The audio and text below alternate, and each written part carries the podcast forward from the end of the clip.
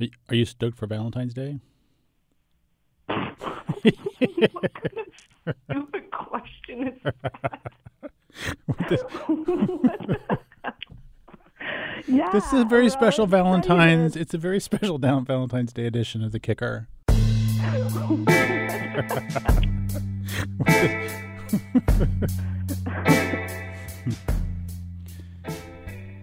I'm Kyle Pope, editor and publisher of the Columbia Journalism Review.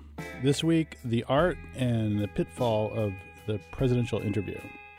As the uh, 2020 presidential campaign kicks up, we're going to be hearing a lot more from Donald Trump and from all of the other uh, presidential candidates, for better or for worse. Um, and we wanted to take a look this week on what, especially when, as it relates to Trump, what those interviews tend to look like and the perils that they present for reporters who are who are conducting them. We're joined by uh, CJR writer Lyz Lenz, um, who has written a terrific piece that you can read on the CJR website today about about just this. Welcome, Lyz. Hello.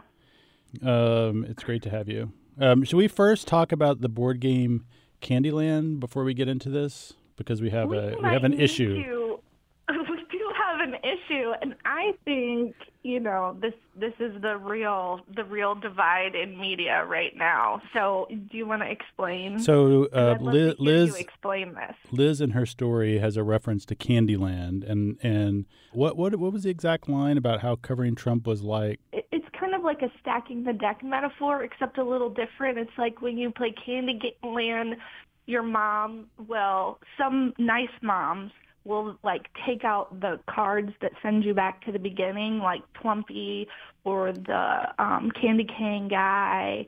Um, and they'll take those cards out of the deck so that you don't draw them and they have to go back. And I thought this was like a pretty universal metaphor when I put it in the piece, but it's caused so much controversy because Kyle Pope has never played Candyland. Even though I have m- many children, I have played Candyland, but I don't. I, you know, basically, the way I play board games is I don't look at any of the directions, and I don't. I don't really look at any of the cards. I just say, "Here's some dice, and you guys entertain yourself." That's the way it works at my house. Oh, I, I maybe like maybe it's just like far more intense because I'm very like these are the rules. We play by them. Even though you're four years old, there's no crying in chess. yeah. You know, like I just didn't realize a Candyland metaphor would be so controversial. So let's let's the let's just whole- leave the Candyland alone, and we'll get letters on that that we can address at the time. I'm gonna put up a Twitter poll, and you're gonna lose so hard, All right. Kyle Pope. There is a bigger and more important point here, which is the overall point of the piece is that these Trump interviews go out of their way to sort of make him appear to be more coherent and maybe more te- intelligent, or at least more rational than he really is, right? Yeah, and I don't think it's always a Fox News thing either. I mean, clearly he's had, I think the last count was about 42 interviews with Fox News, the most with any network. I mean, the way that they're edited, the way they're shot, the way the questions work uh, are really just designed to fit Trump's style. You know, the questions are more like, well, what do you think about this? Or what's going on with this? Rather than like pointed analytical questions. But I also think that it happens with other interviews too. Like there's this Bloomberg interview that happened and it was cut up into these really like small parts and I get it because you've just sat with the president, you want to be able to like say he coherently thinks this about trade or he thinks this about immigration but like that really does a disservice to who our president actually is because his thoughts are not coherent his Mm. narrative is not focused you know if you look at the transcripts of these interviews he'll he'll start to answer a question about immigration and end up with you know something that obama did in the middle east like it's not and so like I think there is this real like concerted effort and struggle of journalists and editors everywhere to say, okay, we have this hot mess of words from, you know, the commander in chief. What do we do with them? And you think that there, on the one hand, there's a there's a service to the readers, which are like this is a n- nightmare of words that you that a, a normal human couldn't make sense of. So we're going to like help you and do some of the work for you and make it to where this is actually makes sense. Um, right. There's that, which I think is defensible. But there's another issue, which is actually help him helping him appear to be something that he's not. Um, and do you think do you think that that where do you think the sort of motive is for these news organization who are doing this? Well, I think, you know, I think it's ratings, right? I think it's clicks. I think it's, I don't necessarily think it's like some sort of nefarious plot to, uh, you know, make our president look good. People want to take the material that they have and present it to the audience in a way that makes the audience care. And it's hard to make somebody care about, you know, a trash bag full of words, which is what his answers usually are. I mean, there's there's those motivations, and I think they all kind of get mixed together, and it it does do a real disservice because it is really wrong to say, okay, here's conceptually what the president thinks about something because he will tweet something the next day that completely undermines what was said in the interview. And also, he lies constantly.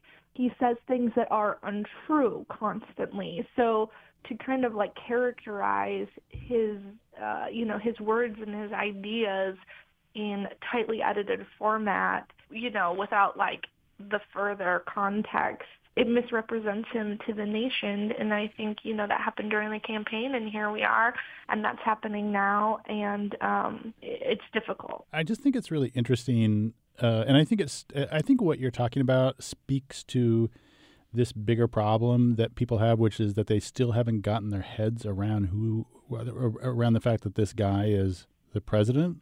And, yeah. and they're like, there's just this cognitive dissonance that like, yeah, but he it is crazy, but like it is the president, and we have to like right. make some effort to present this as sort of coherent. I don't think we have the obligation to present anybody as anything other than what they actually are. Yeah. Like the effort and the work that goes into legitimizing this president. And I'm not even, again, I'm not even talking just about Fox News. You know, I'm talking about Lesley Stahl's interview where she comes out afterwards and says he's so confident, he's so presidential, but like you listen to what he's saying and it's just the same old, you know, weird Putinesque of words that was before. Like it's this like idea that somehow the office of the presidency legitimizes something that shouldn't even be legitimate in the first place. I mean, I don't think a writer ever has the obligation to do the work for their subject like that. Like it's not your job to make this person seem coherent just for a coherent narrative. Yeah. Um, you know, and he's a reality TV president. He knows that like, you know, he's got he puts his shoulders back, he keeps his chin up, he knows how to look at the camera and confidently assert things and so, you know, when people walk out of these interviews and say, "Oh, he seems so presidential," it's like, well, he just talked forcefully. But uh-huh. like, what did he say? And I think that is a big distinction that still needs to be made because, you know, so often the response to his print interviews are very different than the responses to his televised interviews. But he does televised interviews a lot and they come off better. And those are the ones that I think the average American is seeing and paying attention to. You know what I haven't seen a lot of thought about? Um, what would happen if if he was a woman? Oh, he wouldn't be president. This point that you just made about like he presents well and he presents strongly. I think it would have. I, I mean, I, I I actually don't think that um, the thing that you just mentioned, which is that he sort of people try to sort of help him out, basically, is what you're saying. Yeah. I don't think that would happen yeah. if he was a woman. Do you? Oh no. Well, I mean, we wouldn't be here if he was a woman. So, like, I mean, that question in and of itself kind of like, you know, undermines the foundation of where we are. But it would be like if hypothetically he, Trump was a woman and he was elected in that kind of bizarro world, no, like we wouldn't. Like a woman looking at the camera and saying something forcefully is a bitch. Can I say that on this podcast? Yeah, and also Um, and also okay. like the incoherence would be totally called out. Oh yeah, I mean, well, uh, like we've had we've had a lot of uh, well, not a lot, but we've had some female senators and politicians who did this. I mean, we had Michele Bachmann, we had Sarah Palin, you know, who who were these these women who said nonsense things. Um, and still say nonsense things, and said so, you know, very assertively and And people really made fun of him. constantly. Yeah. And I mean, people still make fun of the president, but I think like I think the legitimacy that we give to him is something that is completely unearned. And I just don't, you know, I, I was talking to Olivia Nuzzi for the piece who who had that piece in New York Magazine about just randomly getting pulled into the Oval Office and having this weird interview with the president where he just paraded people in front of her like Yeah. some sort of so Yeah. it's always bizarre to me when I hear like a Lesley Stahl or like a Lester Holt coming out of these interviews and being like, "Oh, he had this like bearing," and I wonder what is that dissonance because he doesn't actually have that bearing. So w- what is happening in our minds that make us feel like we need to ascribe it to him? Yeah, you. I mean, the uh, Olivia Nuzzi interview is an interesting counterpoint to everything that we've been talking about because what for those Mhm. who didn't read it, I mean, what she did was she just sort of she didn't try to make sense of anything really. I mean, she just sort of described what transpired in front of her eyes, which was this, Mhm. as you say, completely bizarre like um, bit of performance art where he brought in people to talk about uh, how you know everyone talked about how great he was, and there was this sort of parade of like like oh look who just happens to be in the room? And then these people would sort of walk in. It was obviously orchestrated but and and a lot of people loved that piece and i did um, and i thought it like really got to what being around trump is like but th- that piece did re- it did require the luxury of both length in terms of the piece to let that unspool and time um, by the reader to sort of read through that whole thing and understand what happened, which is not Yeah. that's not really the reality for like day to day White House reporters.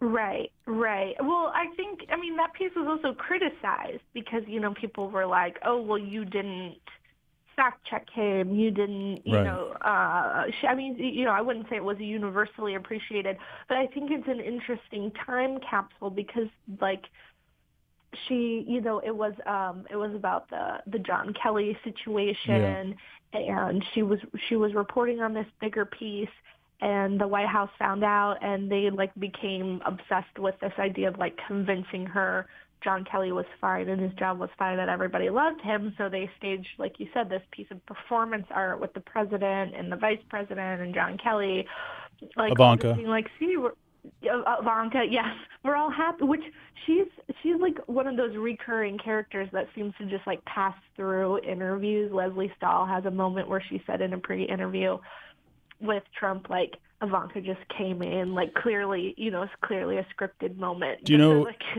You know, I had a job working for Jared Kushner um, before in, in a previous life. did And- Ivanka just randomly walk into the room constantly? Exactly that happened in my last in my last interview bef- with Jared before I was offered the job. Ivanka makes an appearance, and I'm Oh and I'm sure that it was just for her to size me up and make sure that like, you know, there wasn't soup stains on my code and and that like right. I didn't you know that I was semi coherent. But it was the same thing. It was like, oh look who happens to be here. Um, Is this like Ivanka needs to like give her blessing, or do you think like she's being paraded like some sort of ornament? No, I, I think I think she uh, oh, sees herself as having some insight or intuition about people or Mm. circumstances, and whether she does or not, I don't know. But I think she Yeah. was. br- I mean, in my case, I think it was just like because she didn't talk to me about anything having to do with substance, like what do you want to do with the paper, or like Mhm. what are your qualifications. It was like really idle chit chat and maybe a little bit of sort of social chit chat. So I think it was more just Right. like eyeballing me and saying, "Is this what are what are the odds that this guy's going to embarrass us?"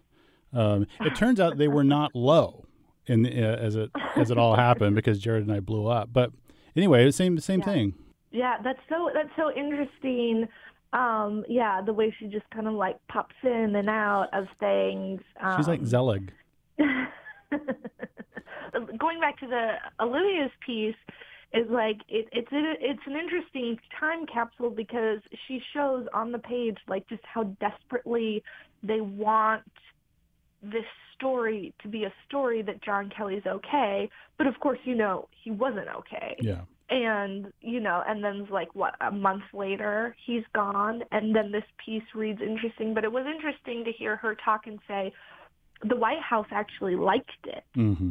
Um, so I think like there's something that's going on, but but also like you said, it, it requires the luxury of time and space. And I mean, we need to be realistic. Right. I, I love New York Magazine, but like the majority of Americans get their news from cable news, and of that, Fox News is the most popular. Right.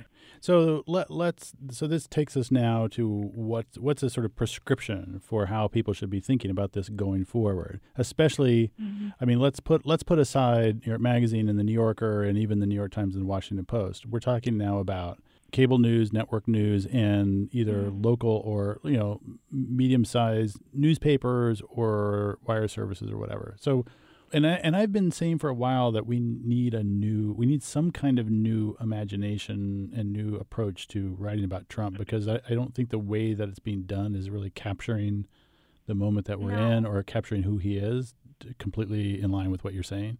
But what what's the what what do these people do then? So for the next time Trump sits down with a reporter, let's say from ABC or CBS, Yeah. how would they approach this? Do you think? the bigger picture lesson is that you very rarely i think when you write about this and when i was writing this article i was talking to another um, great writer her name's kerry howley she's you know done uh, she's up for an ellie for her larry nassar profile What is I, I, what is another publication that's up for an Ellie? It's just at the tip of my tongue. could it be oh the columbia journalism review for general excellence Yeah. Amazing. i'm part of your general excellence I know you are. I know you are. You're generally Okay. excellent.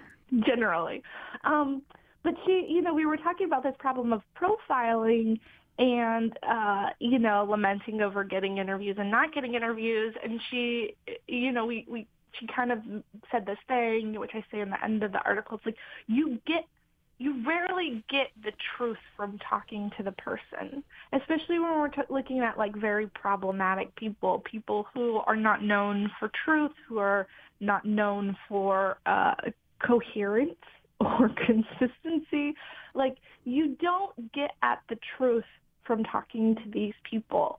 Um, you get at the truth to digging in and around them. Right. Um, so I, I think I I really think like there needs to be more uh, more digging around his words, more digging at the people who are around him, Mhm. rather than just airing his words as they stand. And I get it, like every interview with the president, he's going to say something nuts and it's going to make a good headline and people are going to watch it and it's good for ratings, it's good for clicks, it's good for whatever, but like if you just gave it like one more week, Mhm. right? Or like three more days and talked to people. We so fetishize the bizarreness of this president Yeah. uh, because he ha- because he's uh, he sells books. Like he gives us ratings, he gives us clicks. Like if we could just stop that for a moment and think deeply about it and do some contextualizing. I mean, ultimately, I would love it if we just kind of stopped giving him an interview every time he wanted it. Like realistically, you have to talk to the president at some point. And like Olivia says in the piece, she's like, it's good to get this administration on record Mhm. anytime you can because again, the stuff is not going to always hold up um, when it's all said and done. But it would be great if we could just say no to some interviews and instead say, what's another way we could get at the truth here? I mean, it almost sounds like you're saying you, you don't think that people should do live interviews with him at all. No, I don't think so. I mean, what what's to gain? The thing that is gained from that are clicks or ratings. And if our role as journalists is to like find the truth, you know, democracy dies in darkness, uh, there is a kind of a shroud of this like presenting people as they want to be presented without Mhm. further poking and investigation. And I think any story is always better if given a little bit more time and research. Just calm down, get some perspective, and talk to other people who are, uh, you know, affected by all of this. All right. It was great to talk to you. Oh, Um, great to talk to you too. I encourage everybody to read Lyz's piece at cjr.org um, today. And all the general excellence on and the all the general excellence on CJR, including our app. If you don't, if you haven't uh, downloaded our app from the App Store, it's called uh, Galley by CJR, and you can go in there and have conversations with people about what's going on in the news, which I highly recommend. Um, thank you for being here. Thank you for listening. We'll see you next week.